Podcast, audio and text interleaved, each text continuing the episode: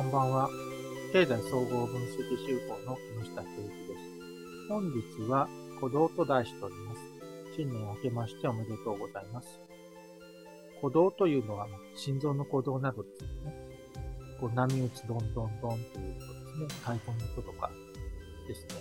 でこのような音に希望を感じるんですよね。心臓の脈拍もそうですね。脈打つことによって血液がどんどん前に進んでいく。で、やっぱり時間的に未来ですね。未来をこう感じるものなんですね。で、私がですね、ずっと希望を感じてきたものっていうのがですね、外国為替なんですね。で、確かに世間的な評価っていうのはね、芳しくはない。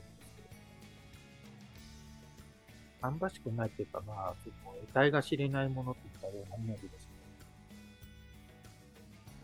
で、私は何を感じるかというと、それは鼓動なんですよね。その未来への鼓動を感じるわけです。悪く捉えると、それはきしみなんですよね。国家間のきしみですよ。貨幣レートがどんどん変わるというのは、バイオリンの弦と弦が擦れ合うような、それで響き合う。でそこに鼓動を感じると、確かにその擦れ合いによって崩れていくものもあるけれども、一方で生まれてくるものになるんだということです。で、このことについて考えるために、まず有名な哲学書を読んでみようと思ったんですけど、まずその哲学書、それから宗教書ですね、有名なね、古典書を読んでみたんですけど、いまいち読めなかったんですよね。それで、例えがあるわけですよ。動きがあるんです。物を吊るしてね、動かしてみたらこうなりますよとか、あるいは実際にボイラーをこう焚いてみたらこうなりますよとかいう例えが出てくるんですよね。社会の例えとしても出てくる。弓道も出てきますね。弓を引いて引きたっていう、その後こう、弦が縮むと出ていくとかいう例えがありますよ。あと、電気工事もですね、この植物の導管の動きとして比喩にされがちだったんです。ニコラ・テスラがですね、電気はとはエネルギーそのものである、などと言っていたり、そういった例えが出てくるんです。いわゆる文系の本だろうと関係なくそういった例えが出てくるんです。物の動きというものがないとやり方を表現できません。なので私もですね、やり方は苦手な方だったんですよ。どちらかというと、手先も不器用だと思い込んでいましたし、なかなかできなかったんですけど、やってみようということで、やり始めたわけですよね。まずは運転免許は持ってるからやってみようとか、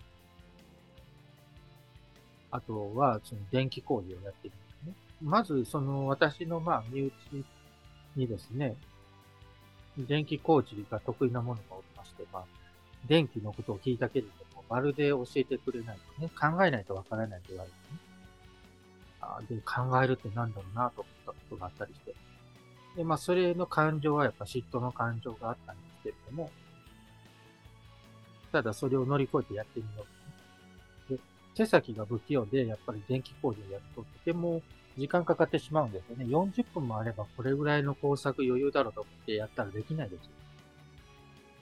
なので、いっぱい勉強しなきゃいけない。工夫についてね。ケーブルの向き方、スリーブのかぶせ方とか、工具の使い方とか、そもそもどんな工具があったらいいかとか。そういったノウハウを聞いて、で、自分で得得してやると。そのことで、電気のね、電線を通って、電子が流れていって、エネルギーが伝わっていくっていうことがわかるわけですね。やってみたら。